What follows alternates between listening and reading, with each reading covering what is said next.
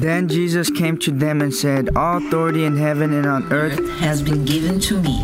Therefore, go and make disciples of all nations, baptizing them in the name of the Father and the Son and the Holy Spirit, teaching them to obey everything I have commanded you. And, and surely I am with you always to the very end of the age. Welcome to Exploring Missions, connecting mission needs with those equipped by God to meet those needs across the world or across town. And now, the host of Exploring Missions, Bert Harper. You know, some places and sometimes it seems like you need extra strength.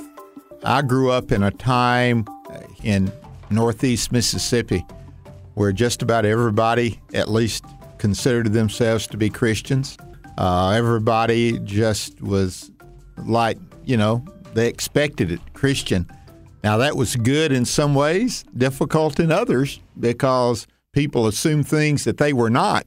Yeah. And, but yet, it was not difficult to be strong and courageous and say, I'm a Christian, I'm following Christ. Well, that's not always the truth. There's times and locations where speaking up and sharing the truth of who Jesus Christ is takes a very and is a very courageous act. I think that's what Paul had in mind for Timothy.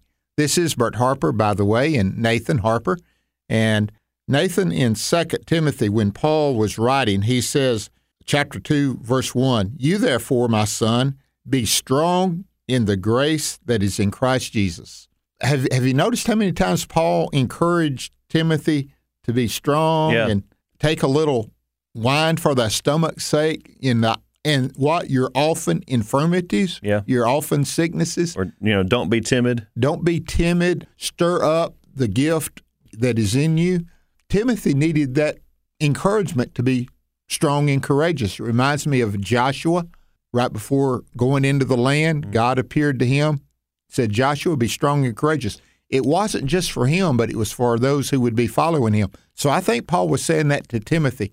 Timothy, you need to be strong and courageous, not just for your own walk in Christ, but there's some others that are dependent upon you. Yeah. And I would say, even if we find ourselves, which these days you're, you're in a smaller pocket, if you find yourself in a quote unquote Christian society, a Christian bubble, I guess, in a, in a culture, but um, it still requires strength and courage. It, re- it obviously requires the grace that is in Christ Jesus to be able to stand, to be able to live, and to walk the way that God's called us to. If we don't think it does, if we think we can coast and skate by and pretty easily, you know, easily done to follow Christ, we don't have a true picture of who Christ is and what He's calling us to do. Because ultimately, we're called to die, die daily. You know, take up our cross. We're called to suffer. We're called to really spiritual battle. So it's daily going to take strength, daily going to take courage, daily relying on that grace. It's not an easy task. You know, I, I still find it amazing. We've talked about it on this broadcast before.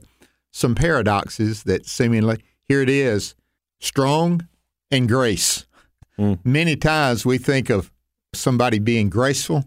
Uh, we we don't think they're strong, but real grace being demonstrated is real strength. Yeah. And that's again, that's something that believers and followers of Christ get that sometimes the world just has no clue of who we are. That's I guess as the Bible said they think it's strange that we don't follow after the same excesses that we used to because our lives has been changed. Mm. We're going in yeah. a different direction, aren't we? Yeah, we're peculiar people. You know, we are. We are. So continuing to look at uh, 2 Timothy chapter 2, you read verse 1. Let me read verse 2. It says, What you have heard from me in the presence of many witnesses, commit to faithful men who will be able to teach others also. Now, we've brought this verse up many times on this program, but maybe it's been a while. And, and so we'd like to kind of refresh our memories and our thoughts on, on what this is talking about. So, Paul is writing to Timothy. So, when he says, What you, Timothy, have heard from me, Paul, we're talking about the spread the multiplication of the gospel from one person to another, but also it's one generation, Paul being generation one, to another generation, Timothy. So, right there at the beginning of this verse, you have two generations of the transmission, the the spread, the sharing of the gospel. Another way of saying that is a disciple, Paul making another disciple, Timothy. All right, but he goes on. He says, "What you have heard from me in the presence of many witnesses." I want to come back to that thought in a second. But then he says, "Commit to faithful men." There's your third generation, faithful men. Timothy now will pass the gospel on. And when we say pass the gospel, we mean the whole counsel of the word of God. We mean how to live righteously. So what you have heard from me in the presence of many witnesses, commit to faithful men. There's your third generation. What do they do? They will be able to teach others also. Those others are your fourth generation. Wow. Now, the point is it continues. It's a disciple making chain, it's a gospel sharing chain, and it continues. But by the time you see four generations of disciples making disciples who make disciples who make disciples, by the time you see four generations of disciple making in a location or in a, in a middle of a group of people, the gospel then has taken enough root and taken hold where it will continue to spread throughout the rest of that group, through the rest of that location. And it's not depending on Paul anymore as the missionary coming in.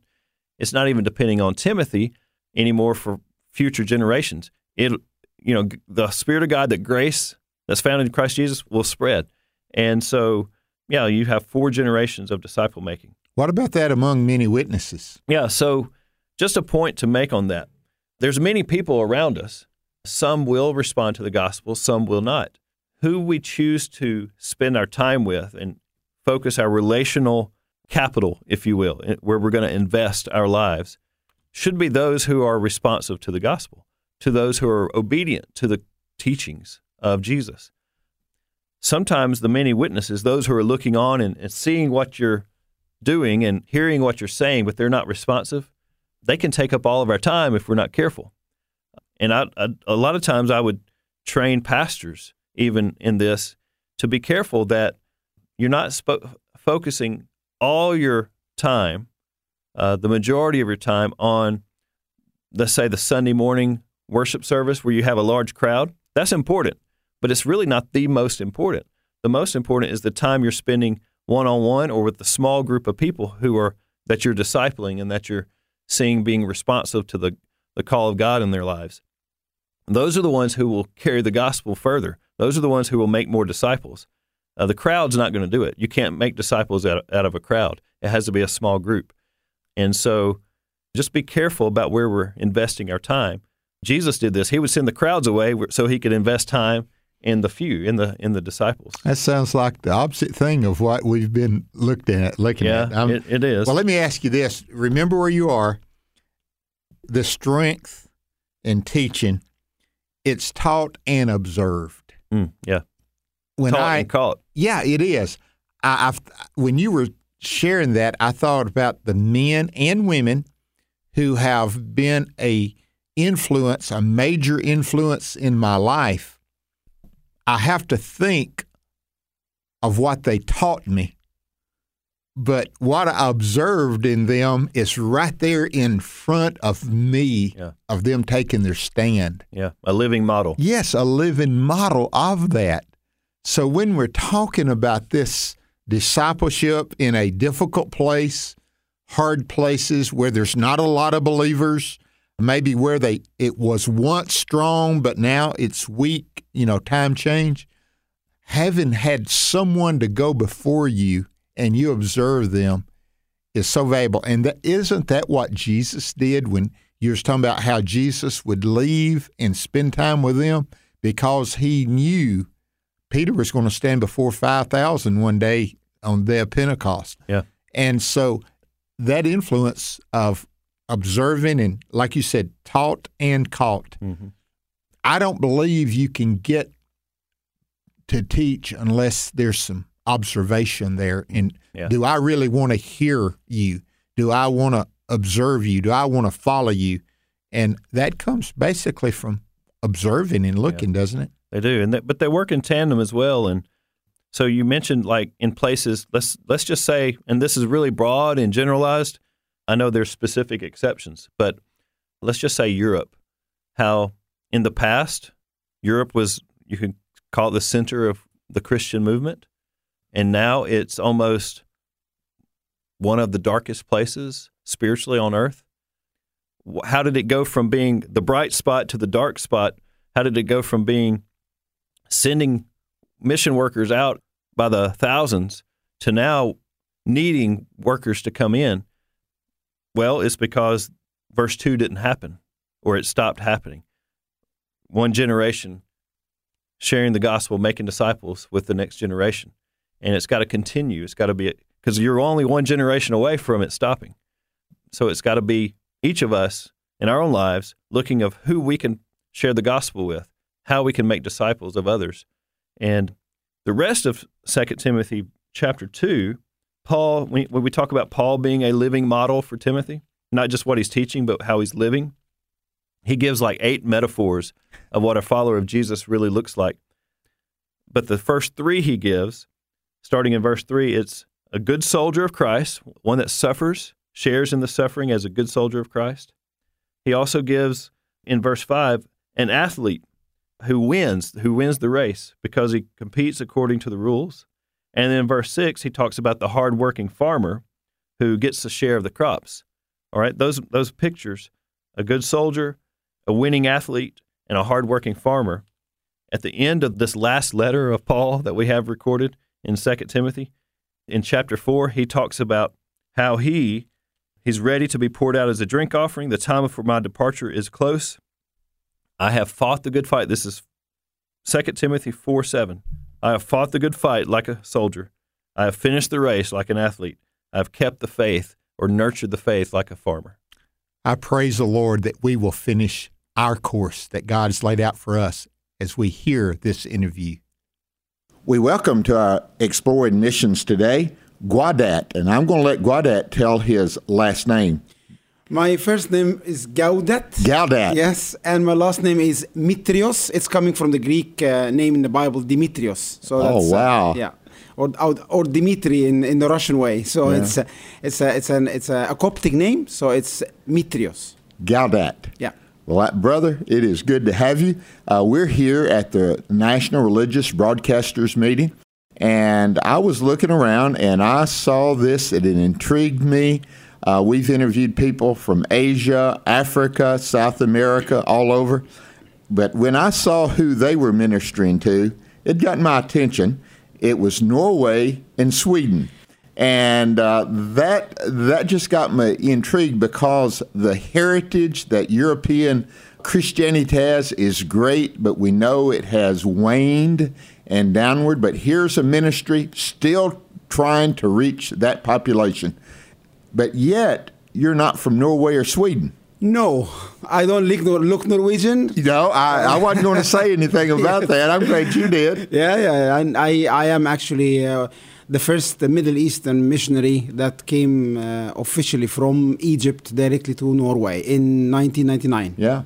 Well, how in the world? Tell me about your spiritual journey. Coming to Christ and then God calling you as a missionary and going to Norway and Sweden. Tell us that journey. Yes, uh, I am a city boy. I grew up in Cairo, in north of Cairo, in, a, in an area that is uh, 5 million people living in it. And I am from a Coptic uh, Christian background. And when I was 14 years old, I got saved and uh, in an evangelical church and then very fast in, in my growth with the lord i felt like i'm i'm going to be a missionary but in that time in the 80s like no no egyptians going out to be missionaries somewhere else mainly we receive missionaries from, from many parts of the world. So I didn't understand that very very clear. But then uh, I got involved a lot in, in, in uh, theater, uh, Christian theater in the Middle East, and we had the youth ministry there, and we have seen many people got saved. And then in '97, uh, God called me to go to America. So uh, I went to Youth with a Mission in Los Angeles, and uh, I stayed there for three years. And in that time, my family also moved to America. That was very automatic that I just gonna move to America and stay there. But I felt God called me very clearly that you're not gonna have roots in America. You're just coming for a short time, and I'm taking you to somewhere else. But where I didn't know. And then uh, I had an opportunity to go and help a school in Norway. I didn't know anything about Norway in that time. I just knew that it was uh, north of Europe, and I ended up actually they uh, called me to north of Norway. So it was like on the top of the top of the north of I mean, the whole that's continent. close to the Arctic Circle. You're that getting, was yeah. 200 kilometers after the Arctic Circle. I didn't know. I didn't even know what does it mean the Arctic Circle at that time. I'm from the Middle East. I never heard about it before. So um, basically, when I went there and I prayed a lot and asked God for uh, for um, for guidance, and uh, it was very hard to get a visa to Norway because when I went to the embassy and then they asked me, "What are you going to do there?" I said, "I'm going to be a missionary." It's like, "Are you a Muslim? If you are an imam, we can give you a visa right away because we need Muslims." I was like, "No, I'm not a Muslim. I'm going to be actually." A youth minister, like a Christian youth minister, like oh, we don't need minister, ministers in, in Norway. Uh, You know, the whole country is is Christian. How are you going to support yourself? I, I don't know. God is going to provide for me. So the lady thought I was a little little wacko. so she said, like you know, basically, hundred percent. I know that the em- the ambassador will say no, but you can apply anyway. So I applied, and I said that's not my problem. It's, God's problem. If He doesn't give me the visa, I go back to America and, and eat an IHOP every day and have a, I live a good life. But then. Uh, for my surprise, the, the, they called me back. They gave me the visa, and they told me like you're the first one from the Middle East to give you like a missionary visa to Norway. When I went there, after two days, I felt okay. I heard God wrong because uh, everything was kind of strange for me. The food, the people, uh, the weather. It gets darker and darker, and, and kind of like I I had to go for like a 40 days fast to kind of know uh, did I really hear God right or wrong. Right. And it was a it was a tough time, but in that process, I felt God telling me very clear that you know this is your home. You're staying here. I'm calling you to this nation and uh, it was very strange at that time. That was 1999, but uh, I uh, I never left ever since, and I worked with uh, with the youth there as a youth youth pastor for three and four years, and then I got connected to Christian TV. In that time, they didn't have it, but then we started from scratch, 2003, and it's uh, basically a, a, TV station that is reaching to the the ethnic people, the Norwegians. Not not uh, they have a lot of missions for the for the for Eastern Europe, but the focus is to preach the gospel every day to the Norwegians and the Swedes. And start in 2015 another network, and it's called Vision Sweden, that reach out focusing on the Swedes. So the, at the moment, and I start from a cameraman. I didn't know the language. I have to learn everything, and went up from a cameraman to a producer, and then to the uh, the producer of all the children TV, and end up actually managing both the channels now. So I'm the head of the broadcast for the both channels. So my existence there is a it's it's a, a sign of itself because uh, because you're coming from outside the country. I, I only come with thirty dollars in my in my pocket. I didn't know anyone. Uh, I stayed there for now twenty years, running two stations, married, have three kids. So it has been a long journey. Wow, yeah. what a journey from Egypt to Los Angeles and now to Norway. Are yeah. you still in the northern part? Have you? No, after two years, I God had some grace over me. and you came south. south? Yes. I, now I live one hour away from Oslo. Okay. Yeah. Can you tell us a little about how the church in Norway is, and is it evangelical? Is it what, what's happened? There is the 5 million people living in Norway and 10 million people living in Sweden. And this nation has been the, the, the, the bed for revival for many, many generations. And in the last uh, 100 years, uh, things has been watered down by the liberal theology. It's basically Lutheran. Uh, it has been Lutheran all you know for the last right. 400 years. That's what I thought. Yeah, and then uh, we have a Pentecostals came on very strong. Somebody came to America, get baptized in the Holy Spirit, and came back to Norway and brought the Pentecostal movement to Norway in the last 100 years, and has been a, a movement. Uh, so there is a revival movement in these countries, but uh, that was 50 years ago the, the, the, the, challenge now in Norway and Sweden is basically secularism, individualism. Um, uh, you, you, can name it. Like uh, most of them, I think maybe 70% would call themselves agnostics and uh, they don't believe in God. They still a lot of Christian heritage in the language, in the behavior. So they are Christian by morals like there's a, there's some some high values in it and i see that as coming from the middle east i see that the culture itself has a lot of christian heritage but people being saved it's maybe 10% maximum Wow. And, and and kids, for example, in the last 40 years has been really radically uh, secularized. Sweden is worse in that uh, in that matter. And then maybe 4% going to Sunday school.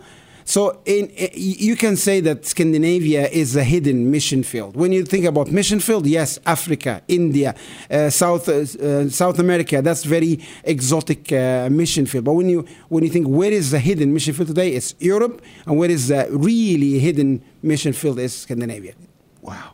Well, I, this is intriguing to me. I, as I said, I'm like you. I, we've interviewed them from Africa, from from Asia, from South America, and all that.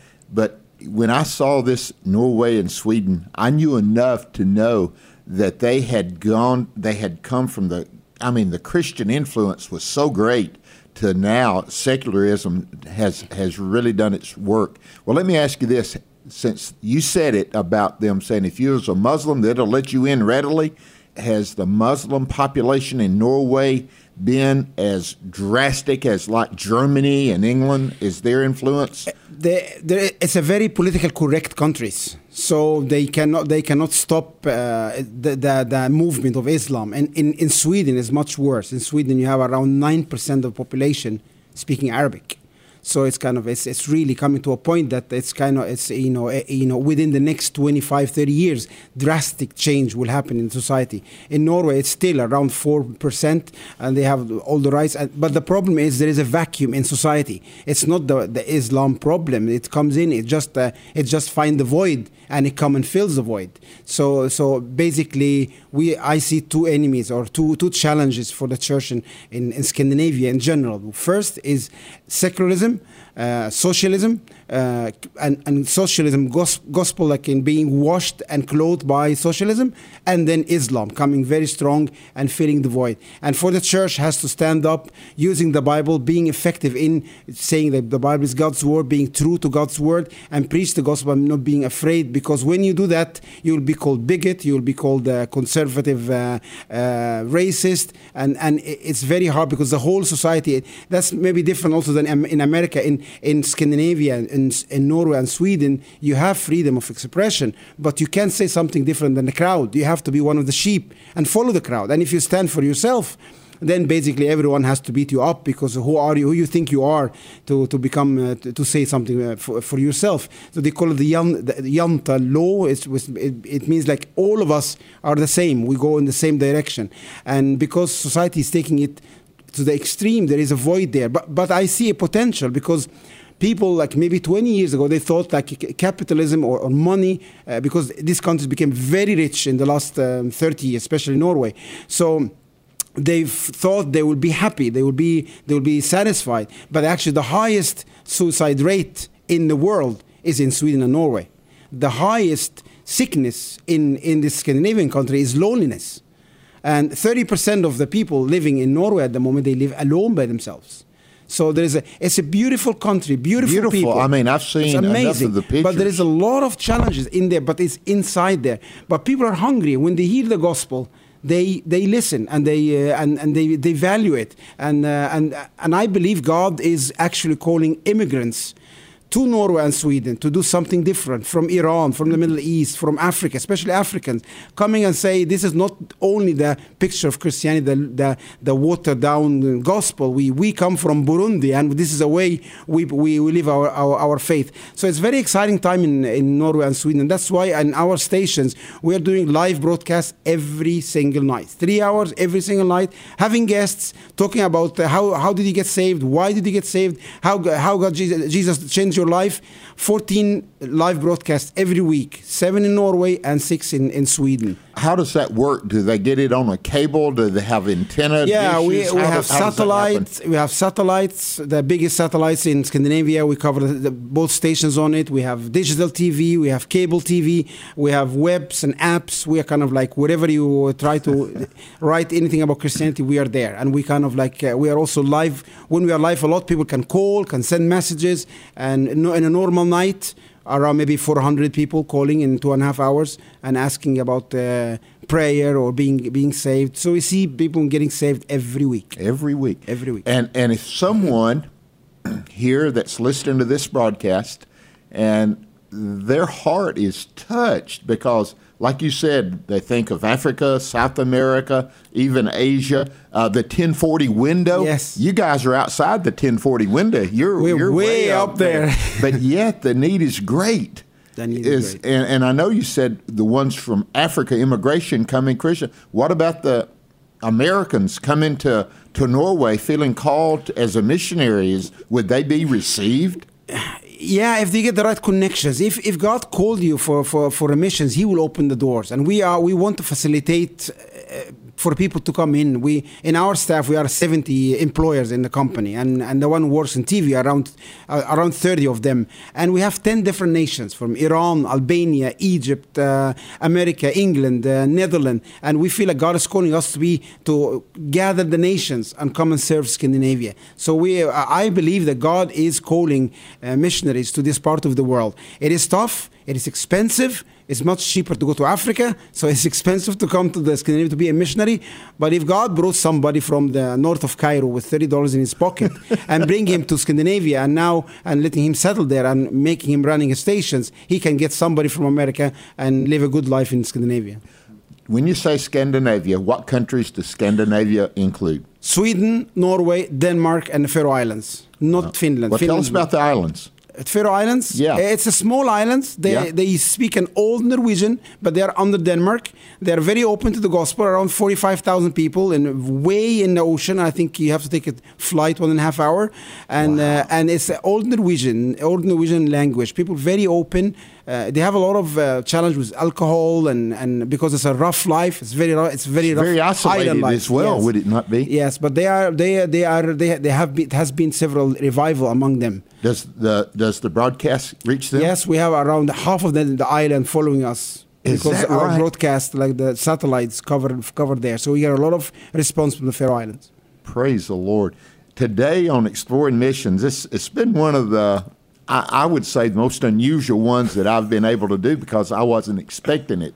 You know, you ex- anybody from Africa, yeah, let's do it. Middle East, yes. South America, but in the Scandinavian country to see what God is doing there and hearing that is something that's warming our hearts and our lives, and uh, it's it's just been a blessing to have you here today. And, Thank you uh, so much.